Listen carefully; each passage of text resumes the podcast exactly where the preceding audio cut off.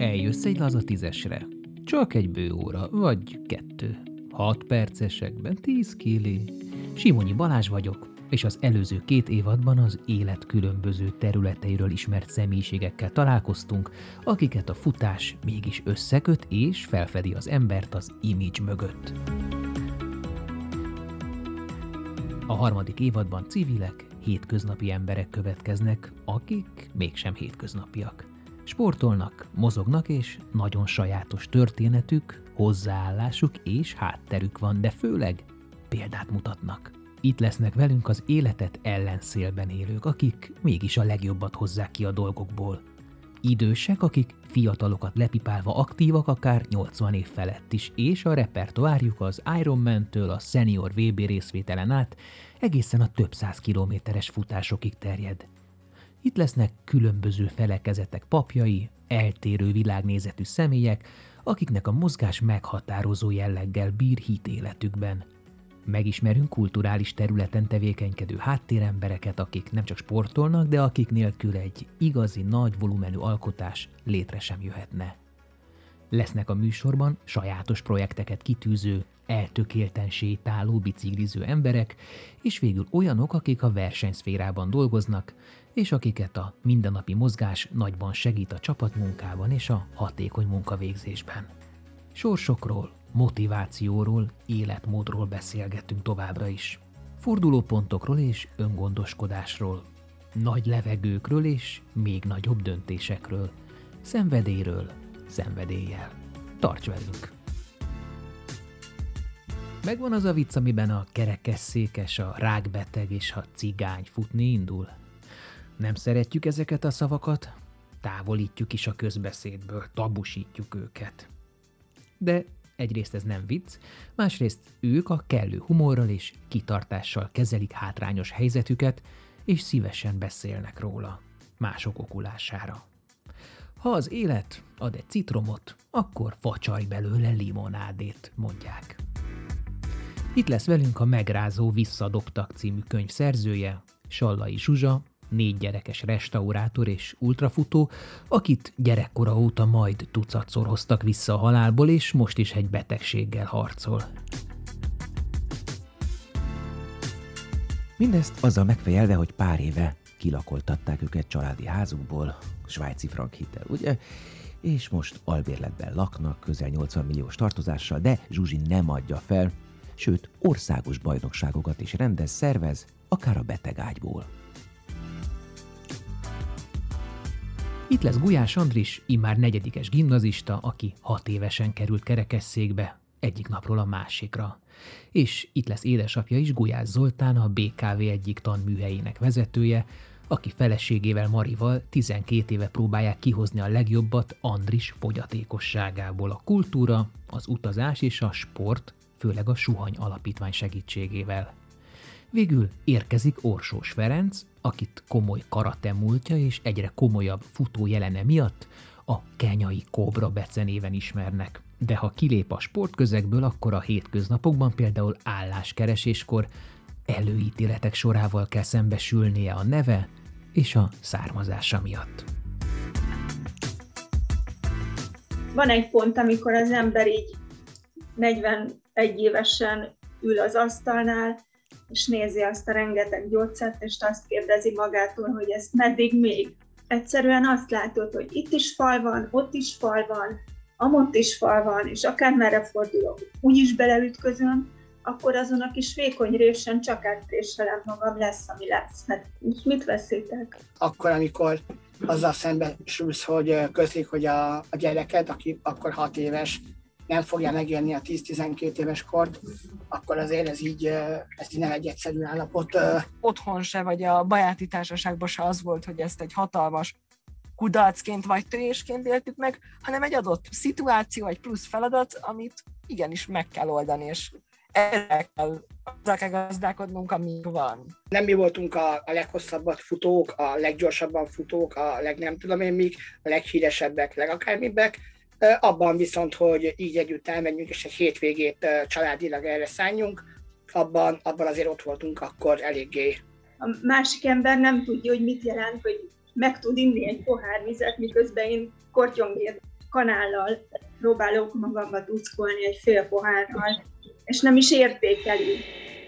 Gyerekkoromban fekete-fehér tévénk volt, és ugye én láttam a, most nem tudom, félmaraton, maraton lehetett, hogy futottak, és amikor beértek a célba, hogy őket hogy, hogy tapsolták, hogy, hogy ünnepelték, na és akkor én azt mondtam magamba, hogy akkor én is így szeretnék. Azt éreztem, hogy abszolút halandó vagyok, és amikor elkezdtem futni, akkor megéreztem annak a szabadságát, hogy, hogy milyen lehet annak az embernek, akinek semmilyen ilyen háttere nincs. És azt a hét évet, amit kaptam a futástól, azt picit elhittem, hogy az életem végéig tart. De hát ugye most kaptam egy jó fejbe kolintást. Jöjjön egy podcast, vagy jogcast, nem csak futóknak, nem csak futókról. Elsőnek Sallai Zsuzsa és a Gulyás család. A lazatizes támogatója, a hosszú táv elkötelezett híve, a 30 éves NN biztosító. És mielőtt belevágnánk, az epizód témájához kapcsolódva szeretnénk felhívni a figyelmet egy friss, jótékonysági akcióra. A Laza 10-es fő támogatója az NN biztosító, illetve az NN Ultra Balaton szervezői közösen egy akciót, pontosabban aukciót hirdettek meg. Ennek keretében négy darab NN Ultra Balaton pólóra lehet licitálni, amit saját kezüleg írt alá a fantasztikus eredményekkel büszkélkedő, szuper szimpatikus Eliud Kipchoge, kétszeres olimpiai bajnok, friss maratoni világrekorder, de hát ő már futott két órán belül is. Az aukció 2022. október 11-e 10 órától október 13-15 óráig tart. Az aukció teljes bevétele a Magyar Hospice Alapítvány munkáját támogatja. Mutassuk meg együtt a futás erejét!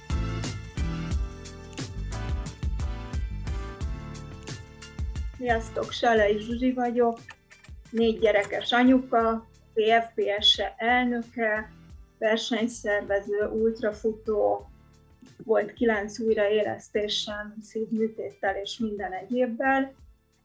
Aztán 45 éves koromra lettem jobban, és onnan kezdtem el futni, és ez tartott 52 éves koromig, amíg most nagyon beteg lettem.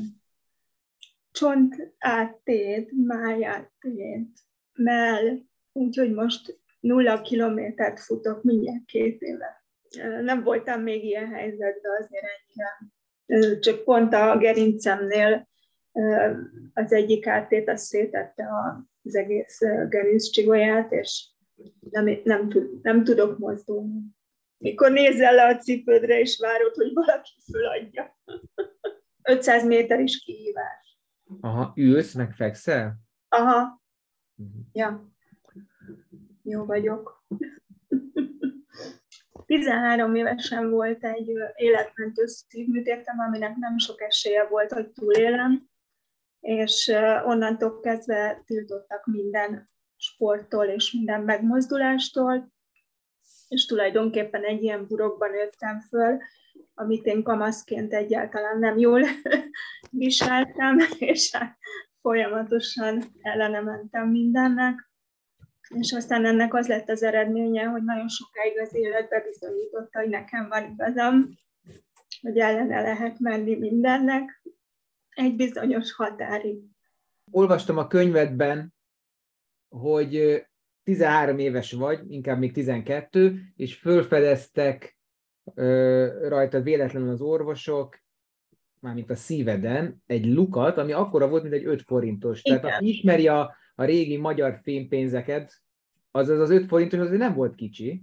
Hát az egyáltalán nem. Hat és, és fél, fél órán keresztül a szívem kim volt a testemből, amíg műtöttek. És mindez egy gyerekszív, tehát el lehet az arányokat. Igen. És nagyon van, picike, nagyon vékony voltam. Van egy nagyon megható, hát sok megható rész van a könyvben, de hogy, hogy az osztályok hogy szurkolt érted? Egy perces néma csendbe álltak, amikor műtöttek így. Most is nagyon szurkolnak. Hol fordult át, hogy te csak azért is elkezdesz sportolni, mozogni? Tehát amikor tiltottak ettől, hol döntötted el, hogy te fütyülsz erre?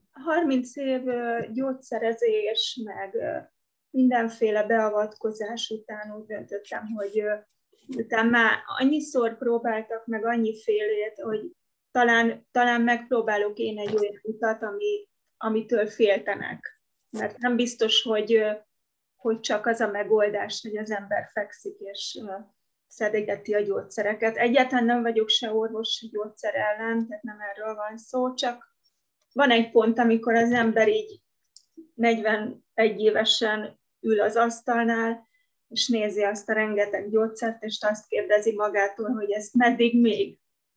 És ez volt az a pont igazából, és hát mindezek után volt egy rosszul létem otthon, és akkor én kikönyörögtem, hogy ne vigyen senki engem kórházba. És onnantól kezdve gyakorlatilag a, a mozgás mentet tartott Igen. életben?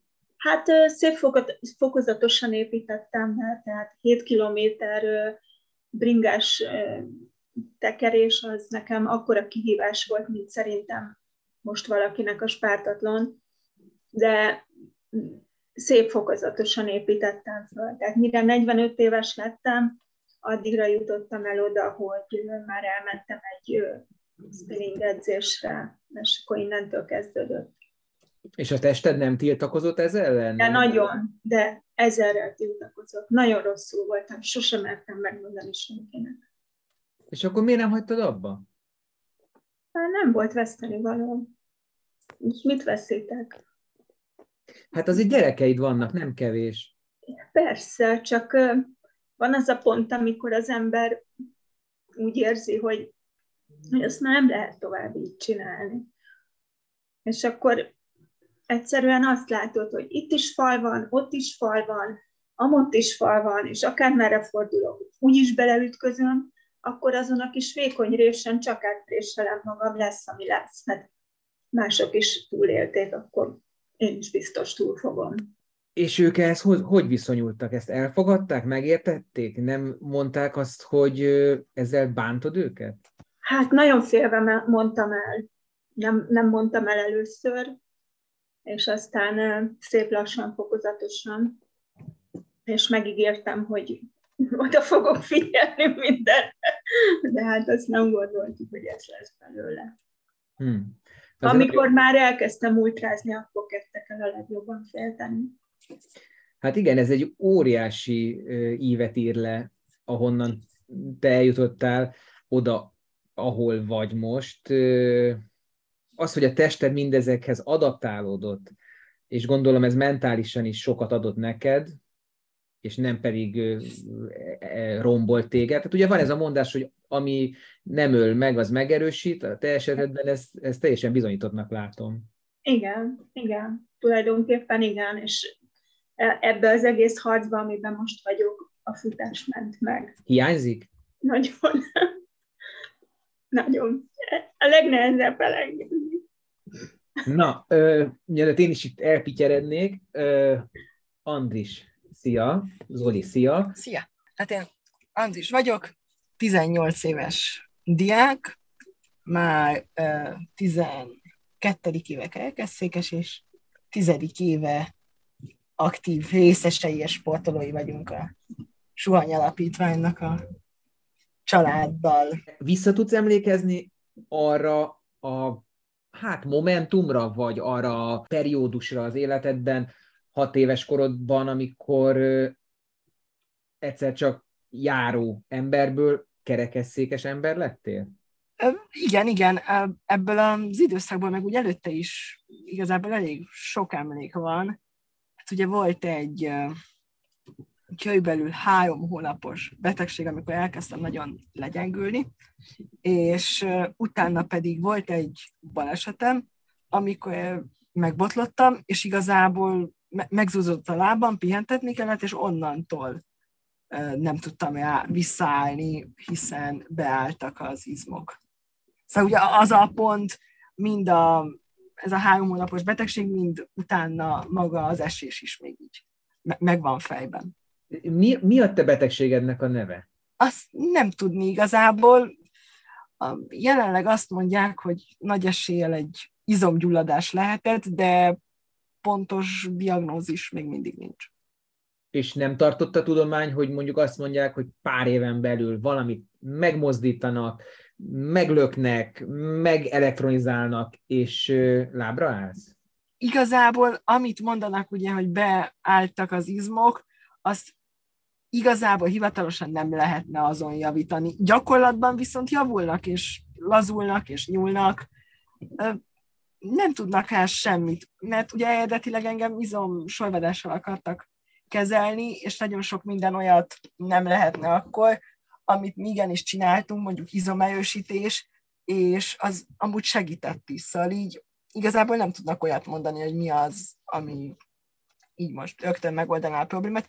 Hát edzek folyamatosan, próbáljuk, próbáljuk nyújtani a lábamat, a karomat, szóval így igazából ezek a, a, amiket így tudunk csinálni, de konkrét ilyen terápia például nincs. Viszont ugye nekem ezzel pont az a baj, hogy én nem tudom kinyújtani a lábamat, szóval itt a, a legnagyobb probléma pont az, hogy ott a, a térthajlító izom van úgy beállva, hogy azt 90 pár foknál tovább nem lehet feszíteni, és ugye ott pont e, ez az egyik fő oka, miért nem tudok járni. Szoktál álmodni arról, hogy jársz?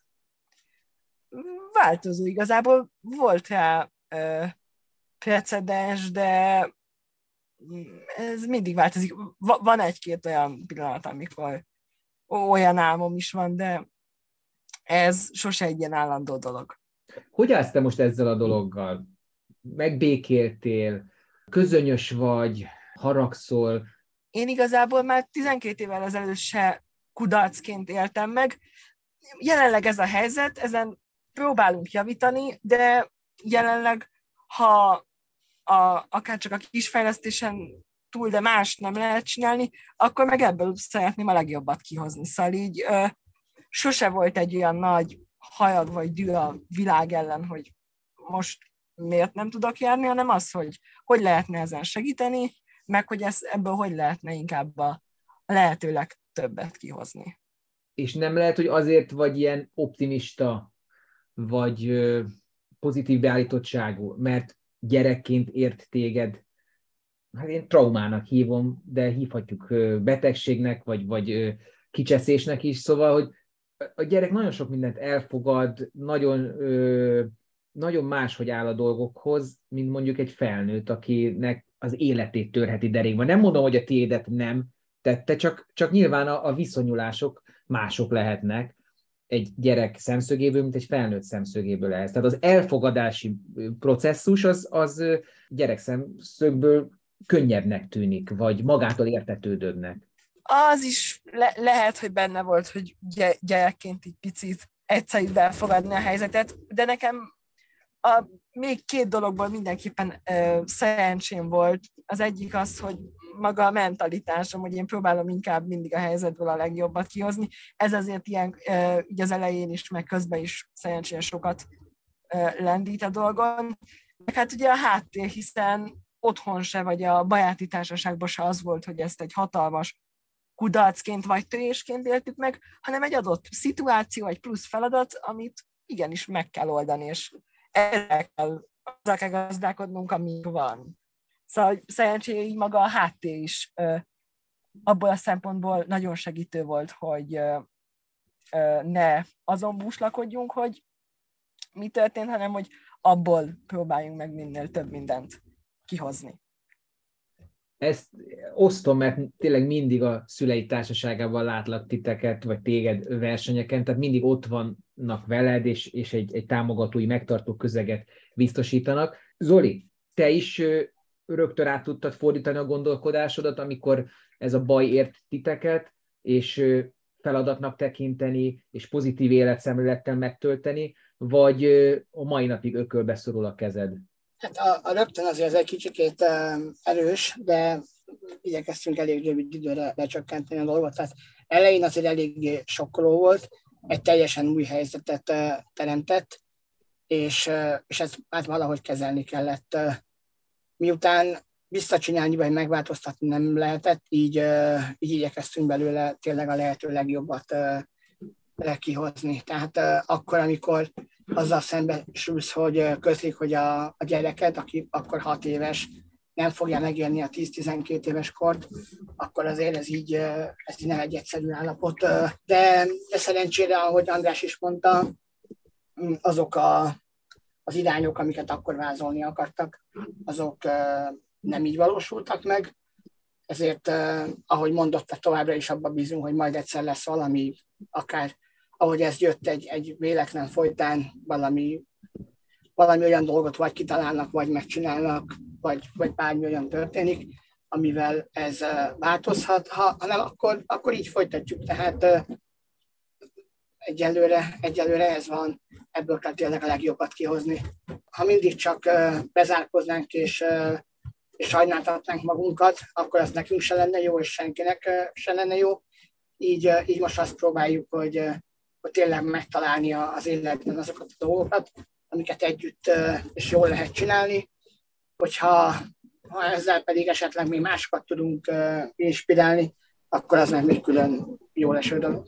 Hát az biztos engem, ti nagyon inspiráltatok, szerintem egy, egy jelentős fordulópont volt az én életemben, vagy futó életemben, amikor veletek találkoztam több mint talán tíz éve, vagy több mint tíz éve az Ultra Balatonon, Balatonfenyvesen, el voltam anyátlanodva, talán ilyen 130 kilométernél voltam, nem is tudom, akkor Tihanyból volt a raj, tehát akkor, akkor még pont ugyanannyi volt hátra, mint mögöttem, és ez volt az első ilyen nagy, hosszú ultraversenyem, és Andis ott egy ilyen zászlóval szurkolt minden arra futónak, és akkor így rájöttem, hogy én mit picsogok, amikor, amikor mások sokkal rosszabb helyzetben vannak, és öröm van az arcukon, miközben ez, ez a futás az én választásom, ez az én kis saját hobbim, és én nem cipelek ilyen terheket a vállamon minden nap. Úgyhogy nekem nagyon sokat adtatok, nagy muníció volt.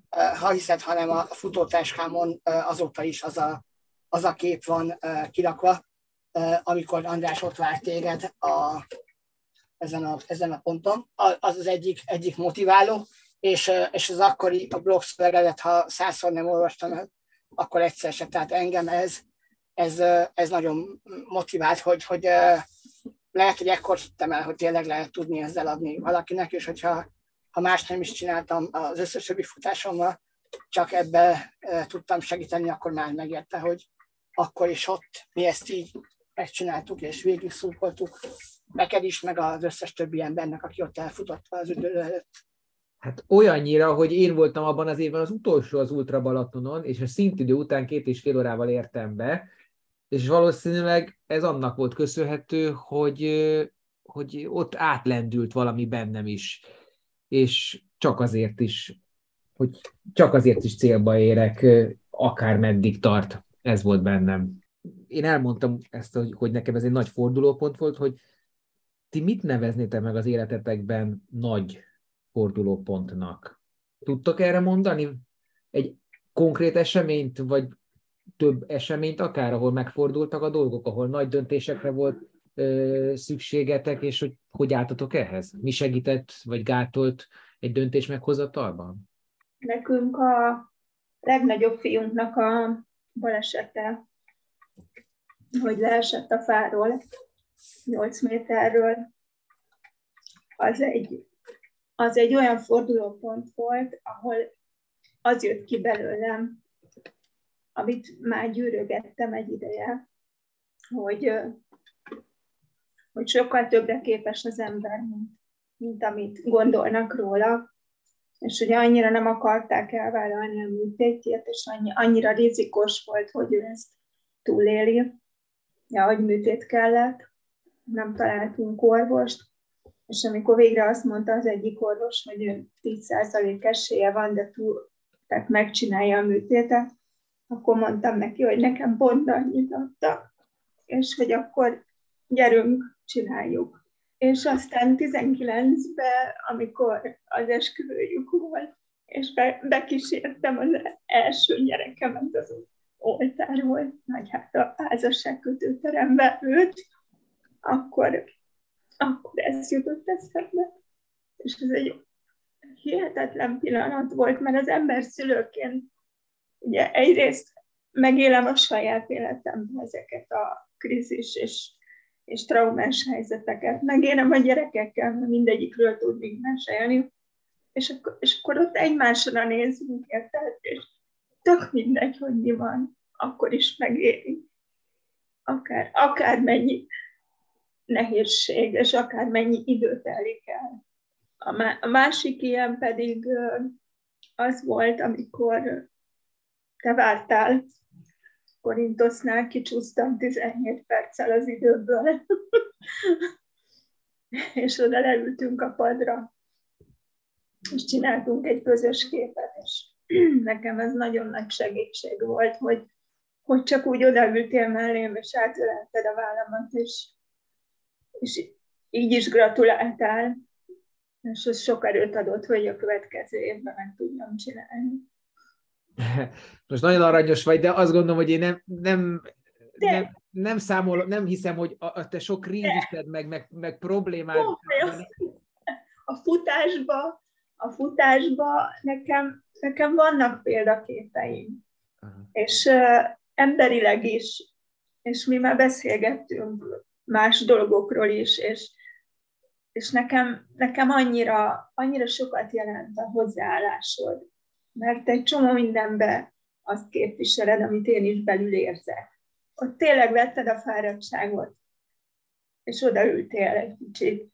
És egyébként most meg 2022-ben len voltam az Ultra Balatonon, a mukiékkal megbeszéltem, hogy lemegyek frissíteni a ultranapon is, meg a csapatnapon is. És az ultranapon van egy srác, aki minden évben fel akarja adni. Körülbelül nálunk, az 100 kilométer környékén ott a melegételpontnál, és leült oda mellém, ott összerogyott, és mondta, hogy nem fog tudni beérni. És így belenéztem az arcába, megfogtam így a fejét, belenéztem, és mondtam neki, hogy figyelj, én idén futottam volna az első egyéni Balatont. Látod, nem tudom lefogni. Menj végig helyettem. És végigment, és fölhívott vasárnap telefonon. Hmm. Hogy megcsinálta. De úgy sírt, mint egy kisgyerek.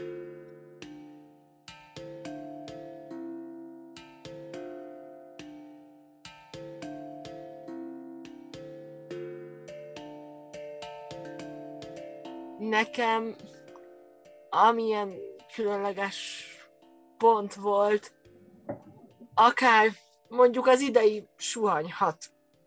Például az nekem egy ilyen nagyon ö, pozitív dolog volt több részről is, mert hogy... Bocsáss meg, mondjuk el a hallgatóknak, aki nem annyira szocializálódott a futás szubkultúrában, hogy a suhany 6 az egy hatórás verseny, hat óráig kell futni, nem kell, de érdemes, Régebben Szigetmonostorban rendezték, és most pedig áttették a Margit sziget belső útjára, és hogyha már itt a versenyeknél tartunk, akkor Zsuzsi említett, hogy versenyszervező, többek között szervez ultrafutó országos bajnokságot is, még betegen is. Százasat, meg uh, idén még a 24 órást is megcsináltuk. Na, hát akkor ez igen. Szóval, Andis, visszaadom neked a szót. Szóval a suhanyhatnál ugye ez volt a harmadik olyan, ugye ez a 11. suhanyhat volt, és nekem ez volt a harmadik olyan, amin a saját székemmel teljesen egyedül ö, mentem. Hiszen ugye handbike-kal ezen a versenyen a hatójáson nem lehet menni, és akkor igen, a futókocsival mentünk, még a bike ideje alatt is, és utána három évvel ezelőtt kitaláltuk, hogy próbáljuk meg saját székkel, és akkor teljesen egyedül hajtom magamat, és akkor egy 20 és fél sikerült először, és tavaly próbáltam megdönteni, viszont tavaly ott az elejét elfutottuk, így az kevesebb lesz, és most úgy mentem oda, hogy mindenképpen mondjuk egy fél maratont jó lenne egy ilyen 21 és ö, 25 kilométer között, és végül ö, 25, 566 ezer kilométer jött össze a hat óra alatt, Ez és... folyamatos handbike, tehát folyamatos ilyen sportkerekesszék hajtás volt, vagy volt Nem. Ez a hétköznapi rendes kerekesszéken, ugyanaz, amiben előtte pályóját leönkénteskedtem, átvettük a felsőt, és ugyanúgy ment, mentem azzal a székkel.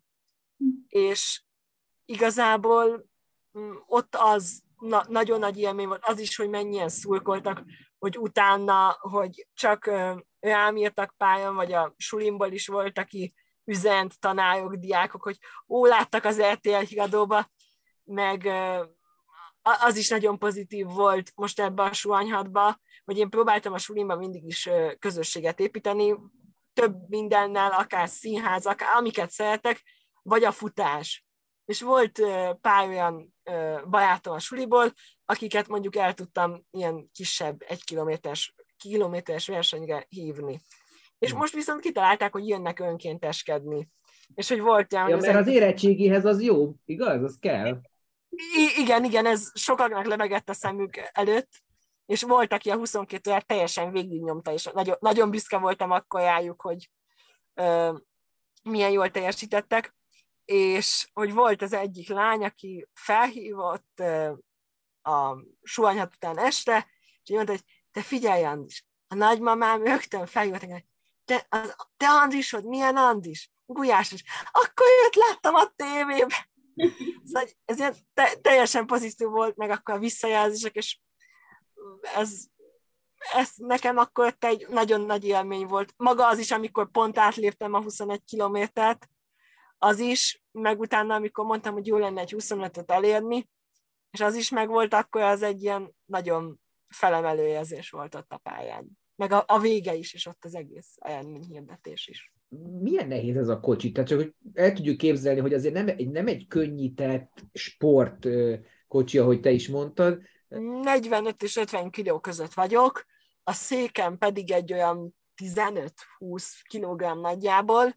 Itt a, a legnehezebb az az volt, a, a legtöbb ilyen futásnál a kezemet végeztem utána. Most pont az volt, hogy ugye én úgy hajtom, hogy már nem tudom teljesen kinyújtani a kezemet, meg azért nem is akkor olyan nagy a kezem, így uh, én előre-hátra dőlök, miközben hajtom, hogy minél nagyobb uh, pályán tudjam tolni a keréknek ezt a felületét. Itt pont a hasizom volt utána, hogy hat órán keresztül folyamatosan előre-hátra, mert körönként három kilométerenként álltam meg egyszer-egyszer, de amúgy végig most mondtam, hogy le sem megyek a pályáról, és ott utána így a, a, a hasizmom szenvedtem meg picit, hogy utána azt éreztem egy fél napig, de azért így súlyban nagyjából egy ilyen 60-70 kiló környéke. Hmm. Bravo. Adekvát volt, hogy valahogy próbáljátok a sportba integrálni ezt a traumát, bajt, problémát, új helyzetet? Hát ugye mindenképpen az volt a, a szék után, hogy megpróbáltuk azt megnézni, hogy mi az a sport, amit ugyanígy tudok folytatni. Én például a kerekesszék előtt jártam heti rendszerességgel Kispesten tornázni, és akkor mindenféle ilyen... Mármint hat évesen, amikor még jártál, ugye? Igen. Akkor én ö, folyamatosan jártam egy ilyen tornája, amikor már elkezdtem legyengülni, akkor is akkor próbáltuk mindig kitalálni specifikusan, hogy valami könnyített feladat, amit nem tudtam megoldani, ahelyett valami más, de hogy ugyanúgy ez a rendszeres sportot, ezt nem szerettük volna elengedni. És ugye a szék után ez ö, nem ment, viszont ö, apa már ismerte régebről a Gusztos Pétert, ugye a Suhánynak az egyik alapítóját, és akkor kitalálta, hogy közös sportnak székkel nézzük meg a futást.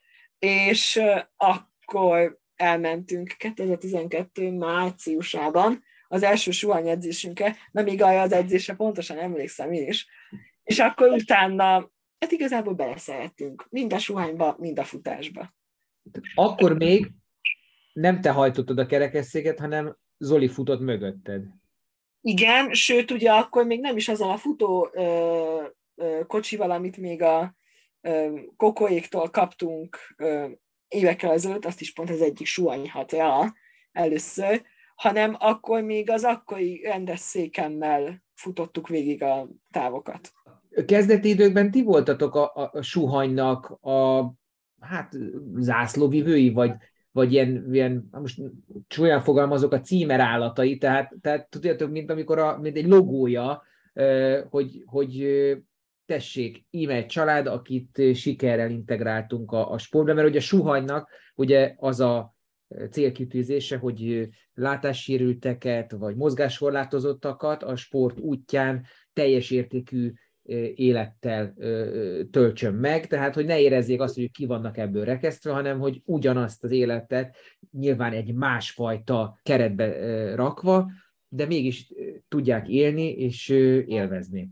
A ti hatásotok elindított egy, egy lavinát, áttört a gát, és, és jöttek azok a, az emberek, akik eddig radar alatt éltek, és, és nem tudták, hogy hogy kellene, vagy hogy lehet sportolni, vagy cikinek tartották? Találkoztatok ilyen történetekkel? Ezt a részt igazából nem tudjuk, tehát ugye a, a Suhany egy eléggé sokszínű csapat, a, ahogy mondod, mondjuk abban lehetünk elsők, hogy így, így komplet családilag, abba, abba mi voltunk azok, akik ebbe így beleálltak, és ugye ez, ez elég nagy szorgalommal párosult, és így rengeteg versenyre eljutottunk, tehát azért egy évben 50-60 versenyre eljutni, az egy, az egy szép kihívás logisztikailag is, és, és mondjuk így meg tudtuk tényleg mutatni nagyon sok helyen az országban, hogy amúgy mit szeretünk csinálni a szabadidőnkben, és ezáltal mondjuk jobban megismertek minket. Tehát a, a sport teljesítményünk, nem mi voltunk a, a leghosszabbat futók, a leggyorsabban futók, a leg nem tudom én mik, a leghíresebbek, legakármibbek, abban viszont, hogy így együtt elmenjünk, és egy hétvégét családilag erre szálljunk, abban, abban azért ott voltunk akkor eléggé és még jelenleg is szerintem ott vagyunk abban az élmezőnyben. Azt a futást, amikor a, már az új futókocsiba mentünk vele, ott már azért sokkal nagyobb távot, tehát ott már a, a 100 kilométert is elértük vele 100 csapatba, 100 kilométer fölött itt.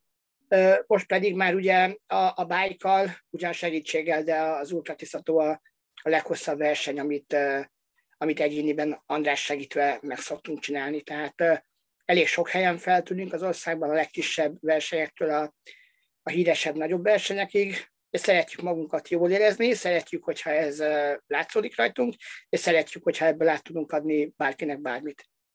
És hülye hangzik, de százalékosan hogy jön ez össze? Tehát mennyi ebből a, a példamutatás, nem a példaképség, mert az, az, az ugyanúgy, hogy a tiszteletet nem lehet követelni, csak nem tudom, kiérdemelni, vagy tettekkel ráérdemesülni. Szóval, hogy mennyi ebből a, a, az, hogy példát adjatok másoknak, mennyi ebből az, hogy ti szórakozzatok, élvezzétek, a család együtt legyen, és, és mennyi ebből mondjuk az, hogy helyet változtattok, és új helyeket léztek meg.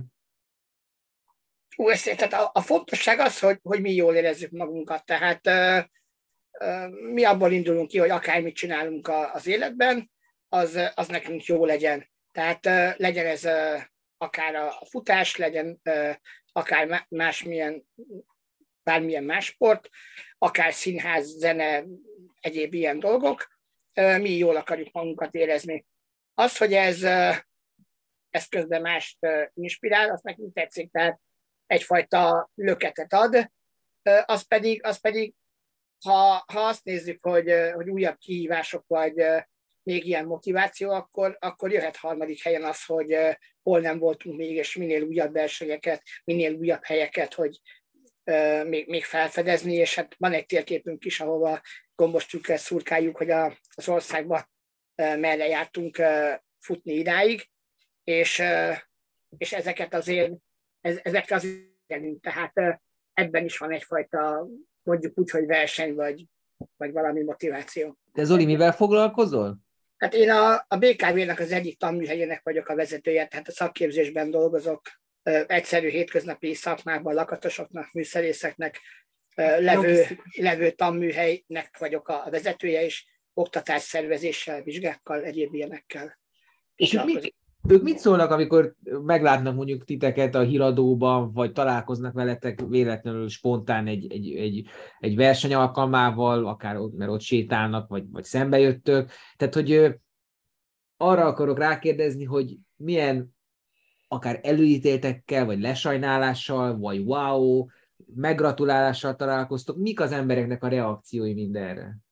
Közösségi médiáknak hála azért, ha, ha elmegyünk valahogy kiposztoljuk, akkor azt a diákjaimnak is egy jelentős része látja, és azért szokták lájkolgatni, vagy ha bent találkozunk, akkor szoktak gratulálni egy-egy nagyobb versenyhez.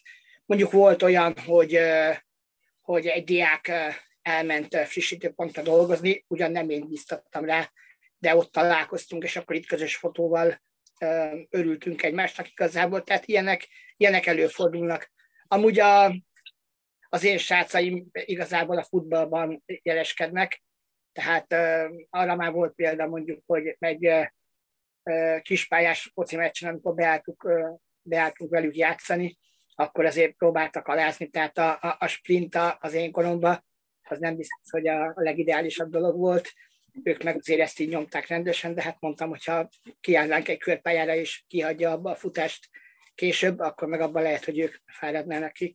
Tehát ilyen, ilyen sztorik vannak. Szerencsére a mostani fiatalok közül sokan sportolnak, tehát ö, ö, tudják értékelni a, az eredményeket, kölcsönösen tudjuk egymás eredményeit értékelni, és ez szerintem, szerintem jó jön ki. De például a, tanulóknál pont így volt, hogy most már az elmúlt két évben csináltuk azt, hogy a Pajasport napján valamiért pont ott kellett lennem a cég környékén, és hogy akkor a tanulóknak pedig egy ilyen attitűd formáló program keretében bocsa versenyt rendeztünk. És akkor a tanulók közt volt egy bajnokság, és annál is például egy jó, jó pofa volt, amikor ugye elmondtuk a szabályokat, megtanítottuk nekik, kipróbálták, és a végén egész jól belejöttek, és nagyon élvezték is szerencsére a játékot. Mint a petáng. Igazából egy kettőtől hat főig lehet játszani. Ugye ez egy paralimpiai sportág, és én is egy jó pár évig ilyen kisebb magyarországi versenyeken mentem vele, és szerencsére egész jó eredményeket el tudtam érni. Említetted a paralimpiát, téged ez bármilyen szinten foglalkoztat, hogy a hobbitból valamiféle verseny vagy élsportra váltsál? Hát az élsport mm, nem mondom, hogy nem hangzik jól, de azért ahhoz esélyes, hogy sajnos nagyon sok minden olyan jól le kéne mondani, ami most így fontos dolog. Szóval nem tudnánk annyiszor mondjuk színházba eljárni, nem tudnánk annyi minden plusz programot betervezni. Jól hangzik, de szerintem annyira mondjuk egy paralimpia nincs hozzám közel lehetőségileg. Most semmiképpen. Bocsánat, gonosz kérdés lesz, ne értsétek félre, ti egy jegyel jártok színházban meg koncertre? Nem, mi ö, három jegyel, ne, nekem például én ö, vallom, és az összes színházjegyem el van nem véletlenül, meg mozi egy koncertjegy, és például én szoktam is mondani, hogy mondjuk a Víg Színházba, vagy a Pestibe a legjobb az a pótszékes hely, és én nagyon is megbecsülöm azokat a jegyeimet, onnan lehet a legjobban látni, szóval én azokat nem véletlenül szeretem nagyon. De te ott, átül, ott átülsz egy székre? Nem, ö, kevés olyan színház van, ahol átülök. Ö, igazából mostanában már próbálunk arra állni, hogy minél inkább pótszék. Ö, ha mondjuk úgy van, hogy felmegyünk az emeletre, meg nekem vannak olyan őült ötleteim, hogy de jó lenne páholyból nézni egy darabot, akkor ugye ott át szoktam ülni, de ahol megoldható az, hogy mondjuk kerekesszékből jól lehessen látni, ott székből szoktam nézni az előadásokat általában. Én valamiért úgy emlékszem, hogy az arénába a kísérő az ingyen mehet be, hogyha mozgáskorlátozottan megy. Vannak, igen, hát vannak ilyen színházak is, vagy előadó terek, ez mindegyik, mindegyik hely más. Tehát van olyan színház, aki azt mondja, hogy Andrásnak úgyse vegyünk jegyet, mert, mert úgyis beengedi, beengedik. Van olyan hely, ahol, ahol van ez a pócék intézménye, és akkor hiába fogyott már el a pócék, neki még azért mindig tudnak adni, de van olyan, ahol bizony ugyanúgy meg kell fizetni a, a normál teljes áru jegyet. Tehát nem iszunk, nem dohányzunk. Ez a mi szenvedélyünk. A, a kultúrát szeretjük, tehát a, a színházat mindent megelőz. Ma mit néztek meg? Ma a... Mephisto-t az átjövőben. Mephisto.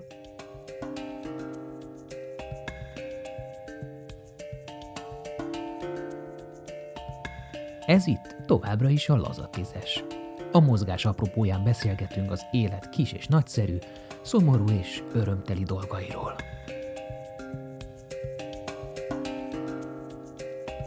Éreztétek azt az életetekben, hogy kicseszett velem az élet? A fene egyemet. Hogy, hogy, hogy, hogy, hogy mivel érdemeltem ezt, ez az én sorsom? Vagy ez az én rossz karmám? Tehát volt-e olyan hosszantartó ö, időszak, vagy akár csak egy, egy, egy, egy pillanatig tartó, tényleg a francba az egésszel, és nagyon sötét gondolatok, vagy nagyon ö, haraggal, gyűlölettel, bánattal teli gondolatok. Hát ennyi, ennyire súlyosan nem, tehát harag, gyűlölet, ilyesmi nem. Az, hogy ne villanna be egyszer-kétszer, hogy a, a francnak így kell ennek történnie, épp. De, de az valami extra nehezítés, és amit előbb a, a Zsuzsi mondott, tehát, hogy ilyenkor ott van az a kis rés, az gyorsan körbe kell nézni, meg kell nézni, hol a rés, és ki kell menni rajta. Tehát, hogy, hogy nem lehet ebbe, ebbe sokáig benne lenni, mert az, az rombolna. Tehát, De ez mikor, de, villan, ez mikor villan be? Ha, ha valami olyan, olyan dolog jön, aminél az ember azt gondolná, hogy ez mennyire természetes, vagy mennyire megoldható, vagy valamit éppen nem bírunk megszervezni valamiért, de, de ezek tényleg pillanatok, tehát hogy ezek, ezek nem órák, vagy napok, vagy bármi, hanem, hanem egy valami, az ember, mint amikor az ember elesik egy pillanatra, föláll, leporolja, megrázza magát, mordul egyet, aztán megy tovább, tehát hogy nem, nem, nem érünk rá ezen morfondírozni. Jobb, jobb nem lesz tőle, tehát ezért, ezért mindig a pozitívat kell keresni, és előre kell menni. De ez a szemlélet, ez nem kivételes? Nem egy, egy törpe kisebbségnek a, a, a jó hozzáállása? Hát biztos, hogy nem sok, tehát hogy biztos, hogy nem ez a, a nagy többség, de, de nekünk természetesnek tűnik. Tehát én, én máshogy el sem tudnám képzelni a dolgot. De ez vagyfajta önvédelem? Az is lehet, hogy benne van különben. Nem tudom, mert, mert, mert nem, nem az motivált, hogy ezt megfejtsem, hogy miért van, hanem csinálom. Meg igazából mentalitás is, hiszen mindig úgy állok hozzá mondjuk, hogy ha a szék miatt van egy plusz feladat, egy nehézség, valami, ami sokkal bonyolultabb megoldani, abból is én inkább szeretek viccet csinálni, és akkor max nevetve csinálom végig, de hogy ugyanúgy nem azt nézem, hogy mennyivel nehezebb, hanem hogy, hogy hogyan lehetne azt jó, jól csinálni. Szóval szerintem nekünk így a családban ez a, men- a mentalitás része már nagyon kiskorom óta is. Hát szervezésén sok minden plusz odafigyelést igényel, de, de ezekre az ember utána rááll, tehát onnan meg már ösztönös. Tehát az, ami, ami más nem tűnik fel elsőre, akár egy kirándulás megszervezésnél, vagy egy bármilyen programnál, mi arra föl vagyunk készülve, és, és már igyekszünk elébe menni a dolgoknak, tehát ez, ez a része, ez kezelhető. Sötét gondolatok szerintem mindig jönnek, nyilván más 18 évesen, meg más 54 évesen, de ugye folyamatosan jönnek, pillanatokra tartanak, tehát ugyanazt mondom, amit az Oliék, hogy nem, nem abba kell belekapaszkodni. Nagyon sokan el, eltemetik magukat, nagyon sokan azt gondolják, hogy ja Istenem, akkor beteg vagyok, vagy sérült vagyok, vagy nem vagyok százszázalékos ember, és akkor így éli le az egész életét, holott egy csomó mindenben meg ott a szépség. És szerintem ebbe kell kapaszkodni. Inkább, én, én mindig, mindig megtaláltam azért a kiutat, azokat a réseket, még akkor is, hogyha éppen egy olyan nap volt, hogy azt hittem, hogy haza se érek, mert annyira fájt mindenem. Szerint, és, és szerintem is nem természetes, hogy mindenki így gondolkozik, mert tényleg az a jellemző a társadalmunkba, hogy beleragadunk egy címkébe, és ezt a címkét hordozzuk egy életen keresztül, vagy most cukorbeteg vagyok, vagy szívbeteg vagyok, vagy sánta vagyok, vagy mit tudom én, holott ez, ezek, ezek csak címkék, amiket elhitetünk magunkkal. De nem volt soha olyan pont az életedben, vagy a ti életetekben, hogy azt mondod, hogy így ne, nem érdemes élni, így, így, így, így nem akarok. Ez, ez nyűg, ez baj, azt érzem, hogy, hogy annyira esélytelen vagyok, hogy mások hozzám képest százmilliószor akár érdemtelenül, vagy igazságtalanul jobb helyzetben vannak, és elegem van. De, hát vannak ilyen, ezt mondom, hogy vannak ilyen gondolatok. Csak De utána... Csak, ez csak gondolat. Hát igen, és aztán az ember leül, most például nekem is éppen volt egy ilyen, és akkor leül, kisírja magát, megrázza magát, és megy tovább. Ez most volt ez a gondolat? Hát a múlt héten. Pont egy. Csak bevillant, és aztán el is ment? Hát ne, hát 20, 20 hónapja ugye intenzív fájdalomban vagyok, ezt mondjuk próbálom én mindenkinek elmagyarázni ezt a fájdalmat, de az egyetlen, ami azt tudom hasonlítani, az a vajudás. Tehát ebbe vagyok 0-24-be, és uh, ugye van, vannak olyan pillanatok, amikor tényleg annyira elviselhetetlen, nem hat a gyógyszer, semmi se hat, és akkor nem marad meg benned semmi. A másik ember nem tudja, hogy mit jelent, hogy meg tud inni egy pohár vizet, miközben én kortyongét kanállal próbálok magamba tuszkolni egy fél pohárral, és nem is értékeli, hogy oda ő most leül, megissza, jól érzi magát, és nem történik semmi. És akkor hát persze ilyen, egy ilyen lehetetlen érzés, vagy amit, amit említettem, hogy ott állsz és várod, hogy valaki rád adja a cikket. Nekem ez egy új helyzet, mert ebben most csak 20 hónapja vagyok benne. Furi megélni. És néha igen, az ember azt mondja, hogy igazságtalan az élet. Mondjuk ennyi előzménnyel, igen, ezt, ezt, ezt a 20 hónapot sokkal nehezebben Minden ember életében van egy rövidebb, hosszabb ideig tartó, években mondom, periódus, amikor úgy érzi, hogy halhatatlan. Amikor uh-huh. úgy érzi, hogy bármire képes, amikor, amikor keményen meghúzza a motoron a, a gázkart. Tehát a következmények, vagy az eshetőségek, azok eltörpülnek az élet élvezete, vagy, vagy, az, vagy, vagy csak az élet megélése mellett. Mm. És a te helyzeted, Zsuzsi, annyiban azért más, hogy neked 12 évesen, 13 évesen már volt egy, egy, egy, egy komoly ö, ö, válságos, ö, ö, fekete-fehér kimenetelő műtéted, utána több ö, pulzus problémából fakadó ö, újraélesztésed, szóval, hogy, hogy te volt, hogy ezt érezted? Hogy halhatatlan vagy? Vagy pont, hogy azt érezted, hogy, hogy abszolút halandó vagyok egy pixel a világegyetemben? Azt éreztem, hogy abszolút halandó vagyok, és amikor elkezdtem futni, akkor megéreztem annak a szabadságát, hogy, hogy milyen lehet annak az embernek, akinek semmilyen ilyen háttere nincs. És azt a hét évet, amit kaptam a futástól, azt picit elhittem, hogy az életem végéig tart. De hát ugye most kaptam egy jó fejbe kolintást. És, és igazából tök hálás vagyok, hogy ezt a hét évet viszont megélhettem úgy, hogy egy picit ezt a szabadságot megtapasztalhattam hogy milyen az, hogy, hogy elindulok, és bárhova elfuthatok. Nagyon sokszor futottam be Pomázról a Feneketlen tóhoz, meg vissza, nekem azok voltak az edzéseim. Tudom, hogy... Az, jó, az nagyon hosszú. Hát 27 oda, meg 27 vissza. És akkor nem vagyok terepes, én inkább aszfaltos vagyok, de hogy maga az az érzés, hogy, hogy bár, bárhova eljutsz a két lábadon, és csak rajtad múlik az edzettségeden, az, hogy mekkora, hova, ho, hova tudsz elfutni. És emlékszem, hogy amikor először párosba futottuk már a Balaton, és a Balatonra is úgy ránézni, hogy basszus, ez is egy akkora táv, ami, ami elérhető, mindjárt elérhető, és akkor így tudod, így nyújtod a kezed, így próbálod elkapni ezt a pillanatot, és akkor így hirtelen ugyanott találom magam, mint 12-3 évesen. Így uff, így lerántják az egészet.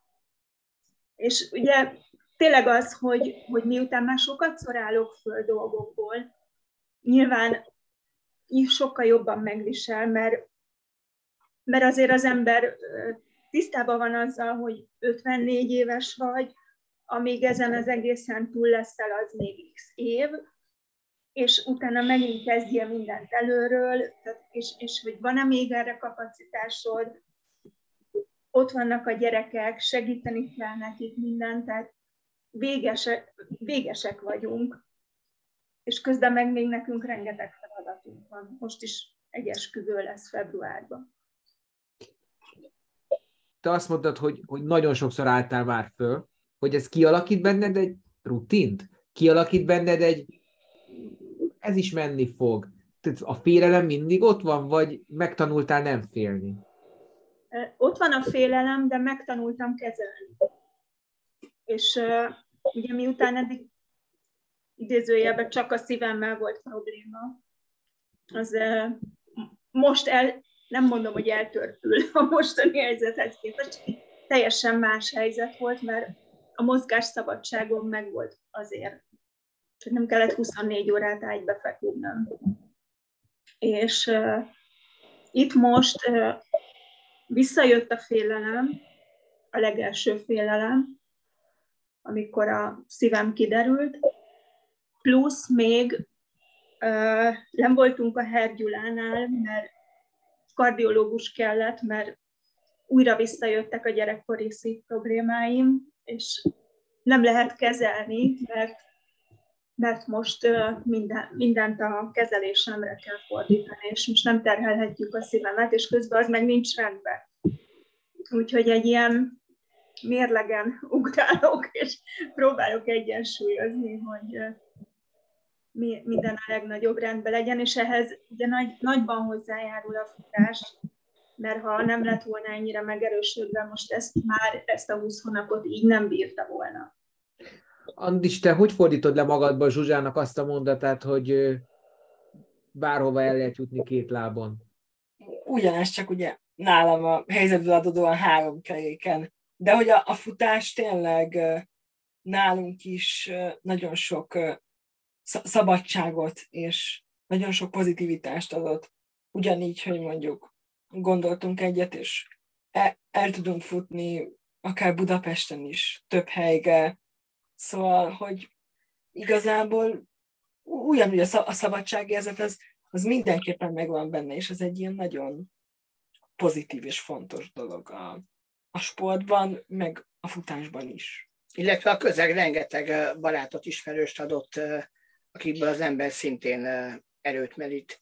Tehát akár a, a Zsuzsit is ismerve, tőle is nagyon sok erőt lehet meríteni, de ugyanígy így vannak még nehezebb körülmények között, vagy nehéz körülmények között levő futótársak, akik, akik, akik szintén inspirálják az embereket, illetve vannak azok az épp segítő futótársak, akik meg a segítségével tudunk mi is eredményeket elérni, és abban meg az is inspirál, hogy, hogy együtt lám ez egy kis segítséggel, összefogással működik.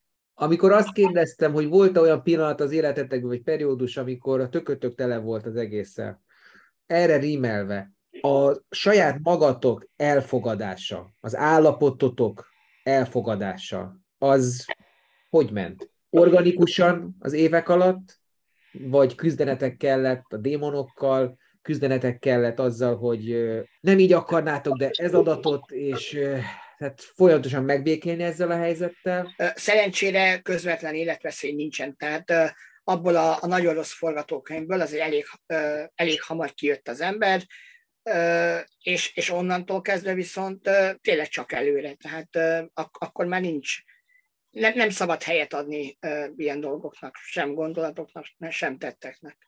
Ezt értem, de hogy Andis például ugye gimnazista, egy olyan közegben létezik nap mint nap, 5-8 órában, ahol szerintem talán ő az egyetlen kerekesszékes az iskolában. Hát 400-ből hárman vagyunk talán. Hát azért olyan iskolában ment szerencsére, ahol, ahol De vannak, kevesen vannak szóval. ilyen diákok, ez is benne volt a dologban, tehát András első perctől kezdve integráltan tanult, tehát nagycsoportos óvodába kezdődött ez a, ez a történet. Általánosban is épek között járt végig. Sőt, általánosban ugye én voltam az iskola Hát amikor én elbalaktam, volt 90 éves a suli, 90 éves történet alatt az első, és uh, máig, ha jött, igen, máig az egyetlen kerekesszékes. Szóval ugye nálunk, nálunk még úgy, mint a, a Betlemben most, hogy egy-két dolog már van, de nagyon sok mindent most kell kitalálnunk specifikusan, hogy mondjuk velem, hogy oldunk meg egy adott helyzetet. Az általános iskolában ez nem volt megadva, és volt, hogy pont az egyik tanár hogy Andris, te akkor ilyen tő vagy most ebben, most mindent veled kell kitalálnunk. Mondtam, hogy hát igen, most kell azt kigondolni, hogy mondjuk egy ballagást, vagy egy osztrálykiándulást, vagy bármi ö, olyat, ami eddig ö, teljesen természetes volt, hisz csak épek voltak a ö, suliba, akkor azt most hogy oldjuk meg. És szerentsége mind a két iskolámban ö, csodálatosan pozitív közeg ö, volt eddig, és biztos vagyok benne, hogy a jövőben is ez Mind a diákokkal, mind a tanárokkal, mind pedig uh, ugye az egyéb emberekkel. Én, hogyha a te cipődben lennék, vagy a te székedben lennék, Andris, és bekerülnék ö, kamaszként egy gimnazista közegbe, ahol dolgoznak a hormonok, az ember formálódik, sokkal érzékenyebb időszakban van, mint előtte, vagy akár utána az életben. Ez egy nagyon intenzív időszaka a, a, az embernek a felnőtté válás előtt, és a gyerek burok otthagyása. Szóval, hogy, hogy és látom magam körül azokat a, a, az épp osztálytársaimat, nem sorstársaimat, akkor én azt gondolom, hogy nekem ez nagyon nehéz lenne lenyelnem, és ezt kezelnem nap, mint nap. Biztos meg tudnék, mert meg kell vele békélnem, de lenne mindig ott egy, egy, egy vagy sok keserűség, vagy, vagy indulat, vagy, vagy azt érezni, hogy én, hogy én olyan hátrányban vagyok, hogy nekem mindig mondjuk triplát kell teljesítenem, és még akkor is lehet, hogy rám se figyelnek, akár a srácok, akár a lányok. Szerencsére ugye a, a hozzáállásban az benne van, hogy én nem feltétlenül úgy, mint és valaki tekintek magam, szóval hogy ne, nem azon gondolkodok, hogy én miben vagyok más, ez az én fejemben így szerencsére csak egy olyan technikai tényező, hogyha valamit meg kell oldani, mondjuk kitaláljuk, hogy elmegyünk együtt színházba pályán, akkor ezt székkel, hogy oldom meg. De hogy amúgy így hozzáállásban szerentsége sose volt olyan gondom, főleg nem így a, a Betlennek az eddigi három évében, hiszen ö, már az elejétől is ö, nagyon sok emberrel jó kapcsolatot ki tudtam alakítani, és ott is igazából gyakran azt nézem meg, hogy a, a, széket hogy tudom felhasználni, vagy milyen, furcsa ezt mondani, de milyen pozitív dolgot lehet a székből kihozni. Szóval van -e egy jó példa, hogy a, az osztályomban nálunk sose volt divat az, hogy heteseket válasszunk. Ilyenkor mindig kiadták, hogy jó, Andis elvelje, akkor egész évben jelentek, ha kell, meg ugye a táblát viszont azt nem égem föl teljesen. És volt bent egyszer egy fenyőfatalp, egy ilyen X alakú fenyőfatab, amit így össze lehet hajtani. És gondoltam egyet, és így közé fogtam a táblatörlőt, és azzal kezdtem el törölni a táblát ilyen eléggé sajátos módon. És ugye ez is, és azóta jöhetünk ezen az osztályjal, és hogy ez is a szék miatt, és ugye ah, meg lett volna a szék, akkor ez a poén meg se lett volna, de ez, ez mai napig is az az arc azért felbecsülhetetlen néha, amikor a, a tanárok néznek engem, hogy első hogy jól vagyok-e, hogy miért tőlem a tervet, és utána, hogy na, ezt is megoldottam. Tök ügyes vagyok. Szóval, hogy itt ez a, az a pozitív visszajelzés, meg hogy a, a, a, ettől én egyedi tudok lenni, és, és ilyenkor nem is az a, a lényeg, hogy teljesen bele simuljunk a környezetbe, hanem hogy, hogy milyen pluszt tudok ahhoz hozzáadni az osztályomban, vagy az iskolámban, hogy, hogy mi az, amivel a, az én egyediségem, egyéniségem így kicsit színesíti, kicsit kiegészíti a, a közegem. Itt, amíg hallgattam, az Andris eszembe jutott, hogy ugye ha az embernek négy gyereke van, meg főleg már ekkorák, ugye 24 éves a Dórika, a legkisebb, és 32 a legnagyobb, és ezt az egész helyzetet azért, tehát ne úgy képzeljétek el, hogy itthon ülünk, és mindenki zokog az ágyam körül, tehát így ennyi, három fiúval, meg egy lányjal azért elég poénos minden, és minden, mindenből poén csinálnak, egy parkolásból, egy kopasságból, hogy igyekszünk mindenből tényleg humor csinálni. Ugye tudok például vezetni automata az autóm, de be kell segíteni, ki kell segíteni, de nem tudok kiszállni, vagy ha egyedül nem is kell elmenni sehova, akkor kell ilyen járókeret. Úgyhogy én már mondtam az Attilának, fogok kocsiba futni, de ő még erre nem edz. Úgyhogy még, még lustul. Lehet, hogy fogtok egyszer együtt egy pályán kerekesszékelni? Igen, szerintem ennek van esélye. Most így, ebből, de ugye bármi történhet, nem tudom, hogy az orvos tudomány hova jut. Lehet, hogy vissza tudják pótolni a gerincem egy részét, de inkább maradjunk abban, hogy tekerek akkor. És figyelj, Zsuzsi, figyelj Zsuzsi, amikor most ezt kimondod ezt a mondatot, és így Nem. Érzem, hogy meg vagy hatódva, de közben nevetsz is. Szóval, hogy ilyenkor, ilyenkor elmondod, hogy mi van benned? Ebből csinálok limonádét. Ezt a citromot kaptam, ebből lesz limonádé. Hát mást mit tudsz csinálni? Akkor megtanulsz ezzel a helyzettel is élni valaki engem is majd fölcipel a prédikáló székre. Amikor lefekszel aludni, akkor, akkor milyen gondolatokkal alszol el? Jobb lenne akár föl se ébredni, vagy várod a holnapot? Úgy alszom el, hogy bízom benne, hogy reggel kinyitom a szemem.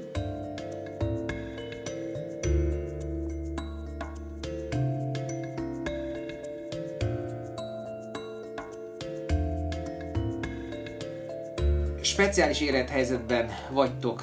Andis és Zoli már viszonylag régóta azért a 10 plusz év az, az, az szerintem régnek számít.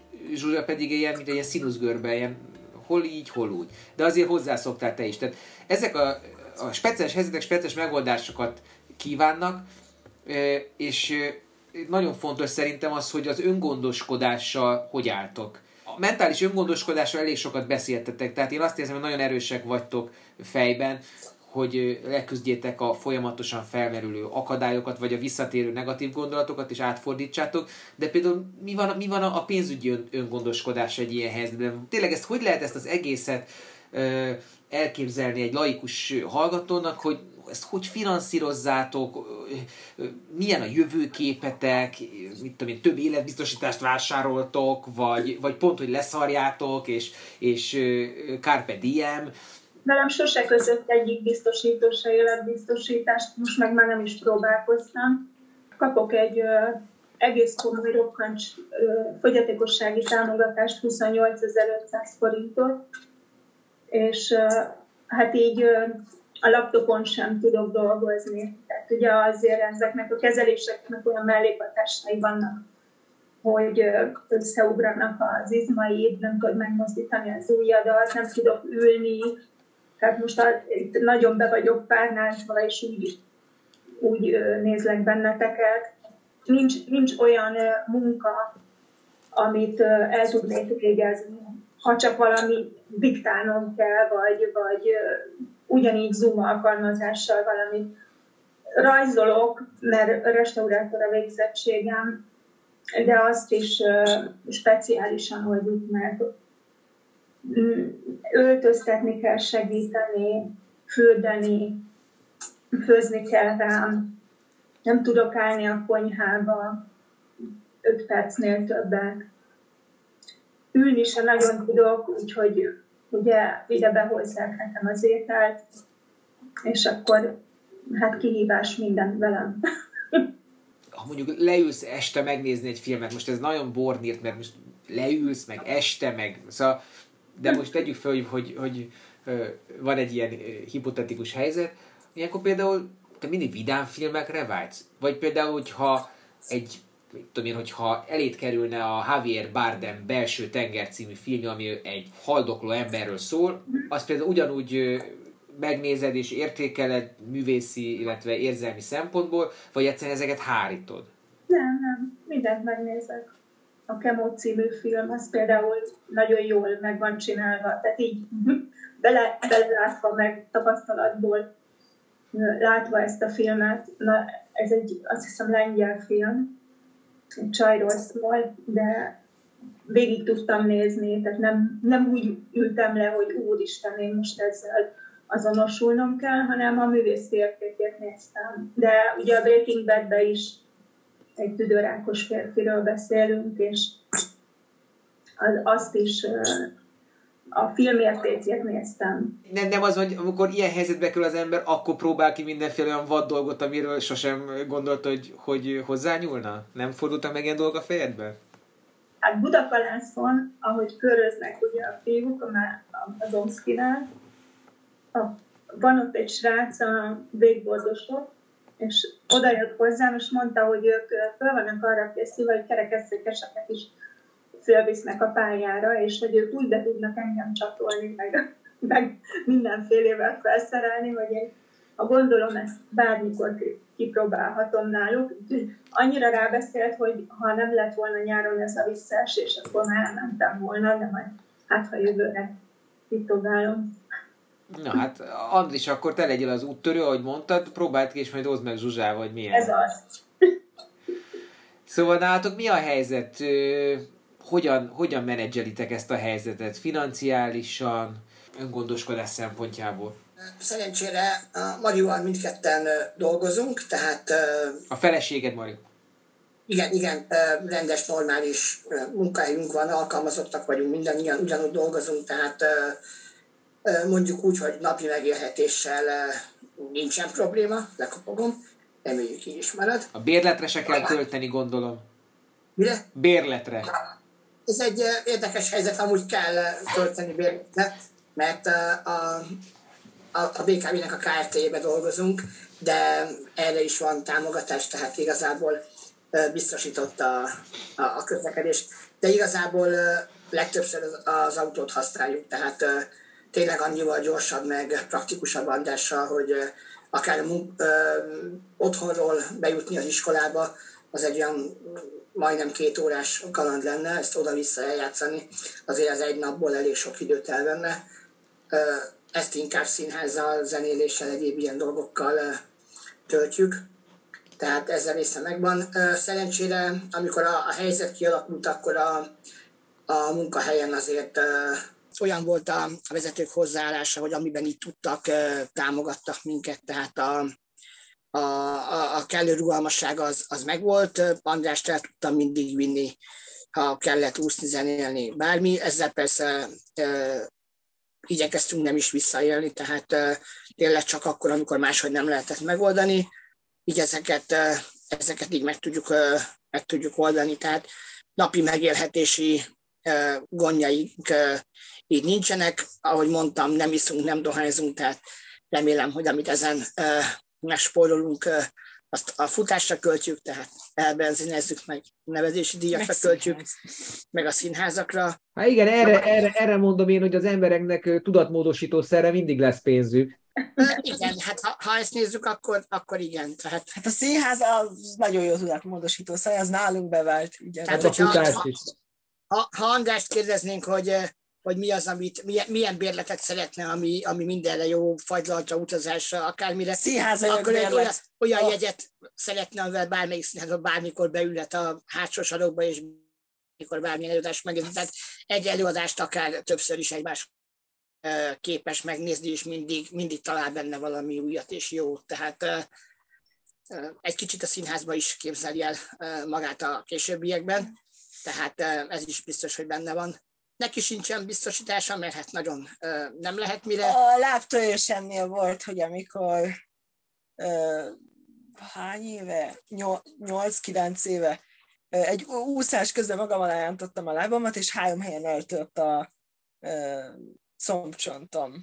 Úszás közben? Úszás közben, a mozgásjavítóban éppen úsztunk, fennültem egy deszkán, és egyensúly gyakorlat. Ez egy ilyen matracos feladat volt. Igen, de deszkán egyensúly gyakorlat, ugye jázzák a deszket, és akkor még az egyensúlyommal sok baj volt. Maga alá húzta a lábát, és a saját súlyától. Teljesen, az pozitív volt, hogy akkor ugye így az egyensúlyt, meg a, a delkamat, mindent azt javítottuk. Viszont ahogy estem le, nem akartam beleugni a tanába, és így magam alá húztam, és ugye ott akkor meglepett uh, mind a két combom, és akkor volt, hogy mondták, hogy hát, ez a betegségemből az, az úszás befejezte, másnapra derült ki igazából ez a, Me- ez a törés, és uh, ugye feküdnék és még kevesebbet mozoghatott, mint előtte, ebből is jól ki tudott jönni, hisz uh, alatta uh, gyógytornával olyan mozgásokat uh, sikerült végezni, hogy, hogy igazából a kontaktúrái nem, hogy még jobban feszültek volna, mint amire számítottak, hanem akkor lazult közben egy csomót, tehát felszabadultak benne dolgok. Így most mondhatjuk erre is azt, hogy egy, egy rossz dologból végül jól jöttünk ki, és akkor, ami ugyan sokkolt mindenkit, abból igazából a, az előnyünkre tudott fordulni. Banális és béna riporteri kérdés, de egyszer nem tudok ellenállni a kíváncsiságomnak, hogy muszáj föltennem.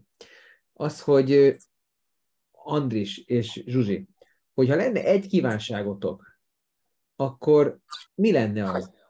És kimeritek-e mondani, vagy pedig olyan, mint amikor elfújjátok a szülinapi tortát, és titokban kell tartani? Csak az egészség. Semmi más nem számít. Minden, mindent meg lehet oldani. Ezt nem. Ez maximálisan, tehát az, az a legfontosabb. Tehát az összes többi az egy állapot, azon az ember hol könnyebben, hol nehezebben túllép, de, de még plusz nehezítést azért köszönjük szépen, nem kérünk. De. Orvosi, illetve emberi, vagy bármilyen szempontból, te Andis, te egészséges vagy, vagy nem vagy egészséges? Hova sorolnak téged? Jó kérdés. Fogyatékkal élő, ha jól emlékszem, ez az én pontos titulusom, de hogy igazából fizikailag úgy semmi probléma. Szóval igen, aggódtak, hogy jaj, a tüdőm az mennyire gyenge, hát az úszás meg minden miatt szerencsége egy átlagnál jóval nagyobb vitálkapacitásom van, szóval így, így egészségeshez kéne eszeint sorolni.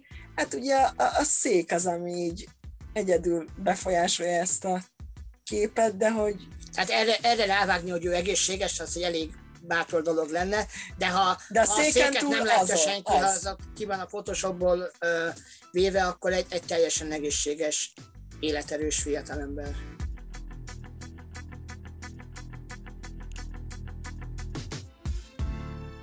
A Laza tízes utolsó harmadában érkezik Orsós Feri alias a Kenyai Kobra.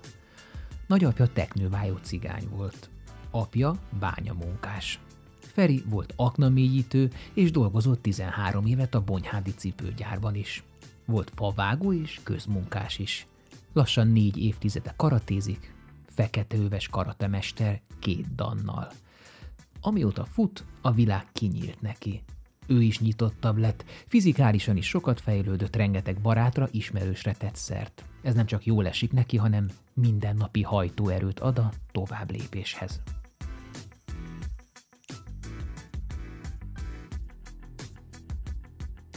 Hát ugye én mindig is örök mozgó voltam, ugye az iskolába mozogtam, torna, torna iskolába, sport, ilyen sport, sportnap, vagy, vagy mi volt az, akkoriában, akkor a foci érdekelt, kapu, kapus is voltam, mondjuk abban jó voltam, mert ugye véd, védni tudtam, de úgy, hogy most, hogy a labdát elvenni a másiktól, azt nem, mert inkább akkor a küzdősportot is csináltam, és akkor inkább elgáncsáltam, vagy fölöttem az emberkét, és akkor ugye vagy kiállítottak. Milyen küzdősportot csináltál közben? Vadorjúval kezdtem. Az a, hát ugye karaténak az egyik ágazata. Ezt gyerekként csináltad? Igen, 14 évesen kezdtem el. Uh-huh és akkor ugye akkor folytatódott a kiokosinkájal, akkor a fudokán, sotokán, judo, box, aikido, akkor mi volt még a leopard harcművészet. És könnyedén tudsz váltani ezek között a különböző ágazatok között? Tehát, hogy én azt mondom, hogy most akkor innentől a judo szabályai, vagy innentől az aikido szabályai, akkor, akkor pontosan tudnád, hogy mit lehet és mit nem? Igen, mert például az aikido ott, ott, nincs, ott nincs rugás, ott csak dobások vannak. De hogyha már box, a boxba voltam, akkor ugye ott még, még, a, még az elején, az első két menetben még az agyamba volt az, hogy csak kéz, de utána, amikor már szorult a helyzet, akkor már használtam kapásból a lábam. Azért leléptetnek. Hát igen, ez volt. És szegény, Miki Bá, szegény Miki Bászont a a, hogyha, hogyha azt mondja, hogyha kikapsz, akkor futva kell hazagyere. És Dombóváról futva kellett hazajöjjek. Mi vit rá arra, hogy karatézzel önvédelem, veszélyes vidéken laktál? Hát, a, amikor kisebb voltam, akkor mindig megvertek. És akkor ugye, lát, ugye ott száz, én mert százfáron lakok, és százfáron ugye ott láttam a, láttunk az iskolai udvarba karatésokat, fehér ruhásokat, és akkor mondtuk, hogy akkor, akkor elmegyünk, vagyis ide akarunk járni, és akkor be is mentünk, és ugye akkor onnantól kezdődött a, ez a sport, közös sport. És a mai napig karatézol? Igen. Hát most jövőre harmadik danfokozatra megyek, ha sikerül. Tehát ez a fekete öv az megvan, és akkor arra rakódnak rá a danok, ugye? Tíz dan, vagy tíz aranycsík. És most a második dan fokozaton van meg. És bármikor kellett használnod ezt a tudományodat? Hát volt, amikor igen. És jól jöttél ki belőle? Tessék? Jól jöttél ki belőle? Én igen. Nem néznék ki belőled mindezt, ugye? Azért ezt jól állítom. Igen, igen. És Igen. szólsz előre, hogy velem ne kötekedjél? Nem, nem szólok. Még tűrök. Azt, azt szokták mondani nekem, megmondta is az oktatom, hogy birkat türelmem van, tűrök, tűrök, és utána, hát mert ugye például aki küzdősportban jártas, annak tűrnie kell, ugye, meg kikerülni a, a konfliktust. Nekem ugyanezt mondta a szakszofon tanárom a skálázásról, amit nem szerettem csinálni, de az az a zenélésnek az alapja, és a gyakorlás az a skálánál kezdődik, és mindig azt mondja, hogy tűrni kell, tűrni kell. Tehát akkor te lassan 40 éve, 30 éve küzdősportolsz? 84 óta. Azt, hát ez 38 év. Kicsit mesélsz a családodról?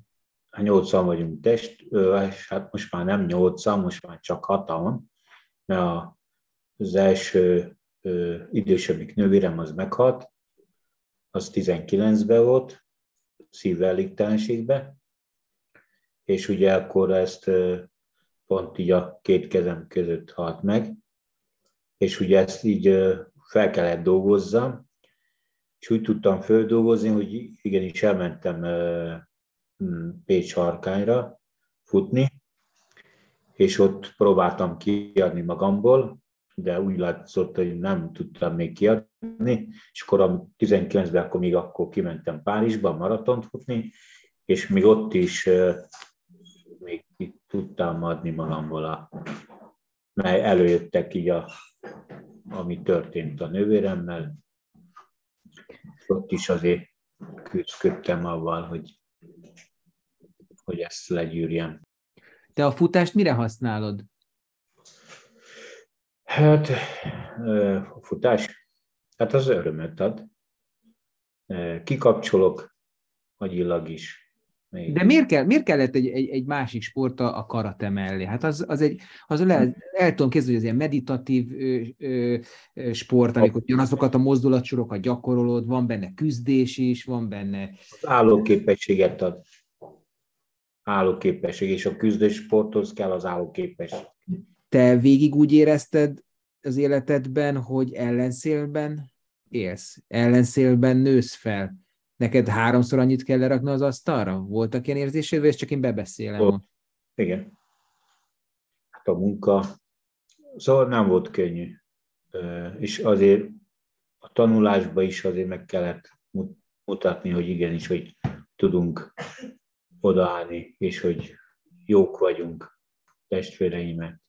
Hát ugye vasbeton szerelőnek akartam tanulni, ugye csak ugye mielőtt mentünk volna már a gyakorlatra, akkor mondták azt, hogy, hogy csak a, a 11-en voltunk suliba, akik elmentünk volna a 8. osztályból, és csak kett, kettő ember két annyit fogadtak el, két ember, és azt is komlói. A vidéki azt nem akarták. És Miért? akkor... Komló az nem vidék?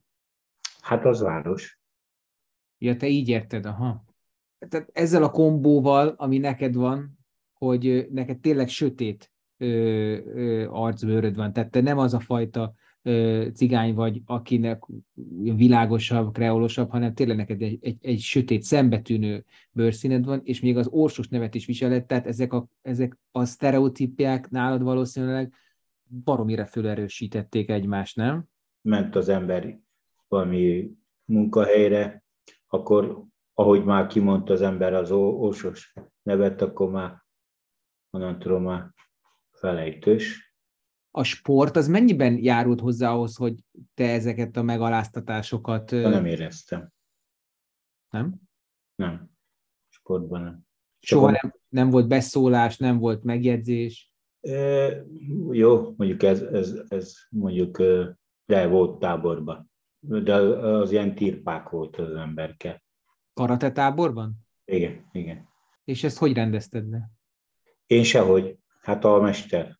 Ugye én haza is akartam jönni, hogy, hogy nekem beszóltak, hogy mit akar itt ez a cigány, és akkor sarkon fordultam, és már mentem kifele a táborból, és akkor mondta a mester, hogy hova megyek. Szóval most jöttél. És akkor az így csak kihúzta belőlem.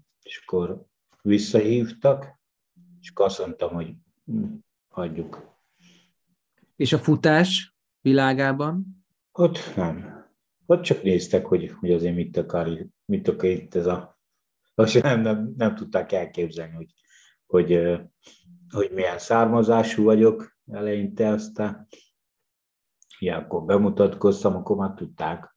És akkor azért volt, aki csak így rám nézett, hogy na most, hogy ez mit akar, mennyit fog kihozni magából, és akkor persze mindig ki, az elejét azt mindig elfutottam, és ilyen 16 kilométernél ott, ott elfáradtam, de attól függetlenül megcsáltam a 21 kilométert.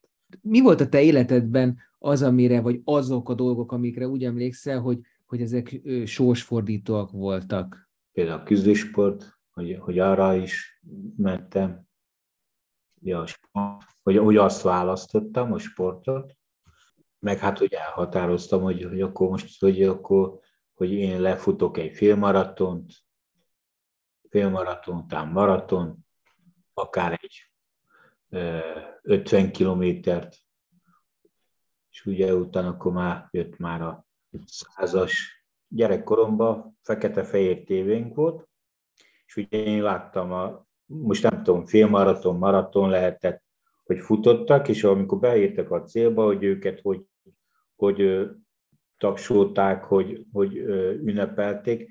Na és akkor én azt mondtam magamba, hogy akkor én is így szeretnék.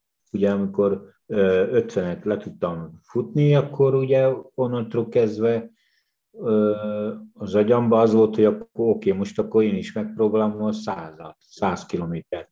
És akkor volt, hogy nem sikerült, majd magnézium hiányom volt, ugye begörcsött a vádlim, és akkor is próbáltam lefutni, de ugye nem ment, akkor ott meg kellett álljak. Szóval mindig voltak ilyen kisebb ilyen, ami, ami megállított, hogy, hogy, hogy mégse tudtam lefutni. Nyilván itt a hallgatóban fölmerül az a kérdés, hogy biztos neked baromi sok időd van, ráérsz, hogy ennyit tudsz futni, készülni, meg még karatézni is mellette. Mivel foglalkozol? abai ablakosoknál dolgozok. Ablakosok? Igen, ablakosok.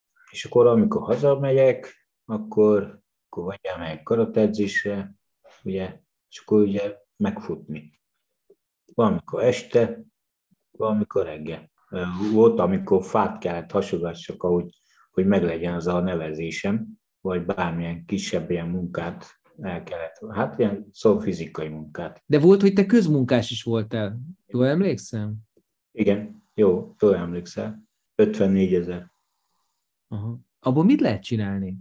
Ugye segítettem bele a csekkeket fizetni, ugye akkor meg volt adva, hogy na most, hogy én mit fizettek, olyan 20 ezer forint, és akkor ami maradt, abból tudtam gazdálkodni. 20 ezer forintból egy hónapra? Igen. Elmondod, hogy hogy lehet ebből gazdálkodni? Tényleg baromi kíváncsi vagyok, hogy, hogy ez, ez milyen életformát engednek. Tehát ha, ha azt mondom, hogy 20 ezer forintod van átlag 30 napra, az azt jelenti, hogy naponta van 600 forintod, 500 forintod? Körül. És akkor még nem ettél. Most már jó, hogyha meg tudom venni, mm. jó érzés, és már nem kell gondolkodjak, hogy na most, hogy hogy legyen meg az a, az a futócipő, az a nevezés.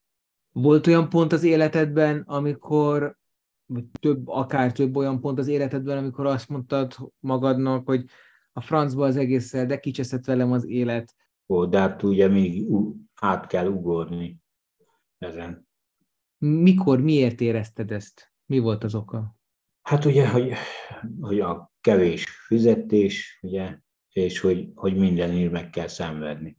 Hogy, hogy nem adhatom meg magamnak azt, amit, amit ugye, amit más, ugye, például ugye az első futásomat is, ugye, amikor 2012-ben hivatalos félmaratonomat futottam, ugye hát nem technikai pólóba, nem futós nadrágba futottam, hanem mackó alsó, egy pamut póló, egy ilyen esős kabát, ami most így rajtam van, és hát ugye persze megnéztek, a cipő se volt futócipő, és abba kellett fussak, ami volt, ami van.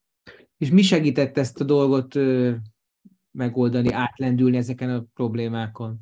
Hogy melóznom kellett, gürizni. Az első futóverseny, versenyemen, akkor kaptam pólót, akkor ugye már a, a Siófoki félmaratoni pólóba, akkor már abba futottam, akkor már a pamut pólót szépen leraktam, de most már, mivel hogy itt a abai ablakosoknál dolgozok, ők, ők a szponzorok.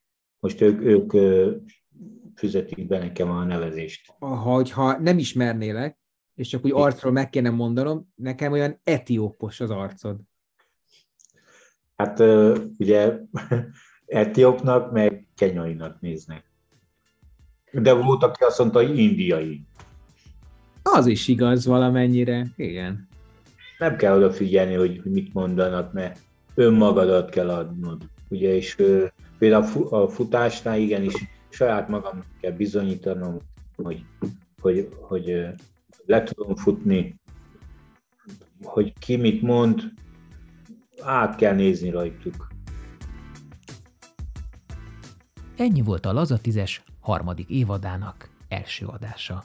A mozgás, sport, futás apropóján beszélgettünk az élet kis és nagyszerű dolgairól, sorsokról, motivációról, fordulópontokról, nagy döntésekről, szenvedélyről, Sallai Zsuzsával, Gulyás Andrissal, Gulyás Zoltánnal és Orsós Ferenccel. Hamarosan újabb civilekkel, de mégsem hétköznapi emberekkel találkozhatunk a Lazat 10 podcastban. A műsora hosszú táv elkötelezett híve a 30 éves NN biztosító segítségével jött létre. És ne felejtjétek, hogy 2022. október 11 és 13 között lehet licitálni az Eliud Kipchoge által aláírt ultrabalatonos pólókra. Az aukció teljes bevétele a Magyar Hospice Alapítvány munkáját támogatja.